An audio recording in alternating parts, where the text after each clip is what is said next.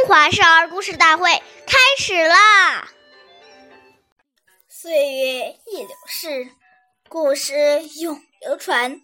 大家好，我是中华少儿故事大会讲述人王一晨。我今天给大家讲的故事是《苦心劝父》第十集。春秋时，有个叫孙元觉的孩子，十分孝顺长辈。可他的父亲对祖父极不孝顺。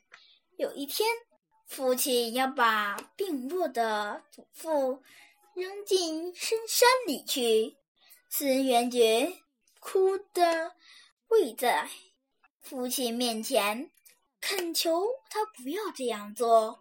可是父亲却疯骗他：“爷爷年老了，年老不死会变成妖怪的。”来到山里，父亲把爷爷放到这里，要离开了。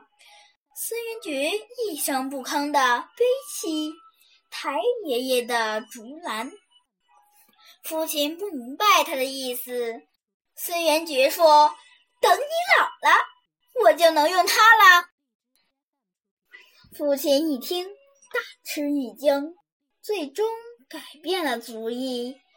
又把爷爷接了回家。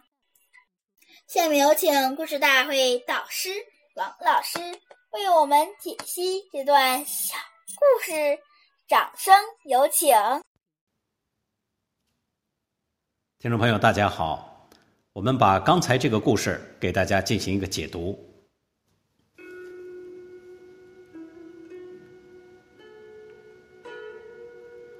这个故事说的是，孝顺，并不是一定要对父母百依百顺。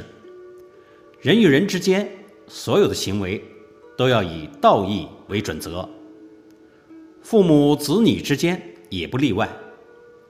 人无完人，父母也难免有过错。子女如果对此听之任之，不闻不问，也是一种不孝的表现。因为父母的过错。会给自己和家庭带来损失、伤害。作为子女，爱父母就有劝导、帮助父母的责任。而劝导、帮助的关键是你的态度和方式。因此，我们在劝谏时，绝对不可板着面孔，一派指责的言语，好似在教训父母一样。这样。父母肯定是没有办法接受的，而应当见机行事，以尊敬的心、善巧的言语，或适当的让长者来帮忙，这样效果才会更好，也会使父母子女之间的感情更加融洽，家庭更加和谐。为人父母者。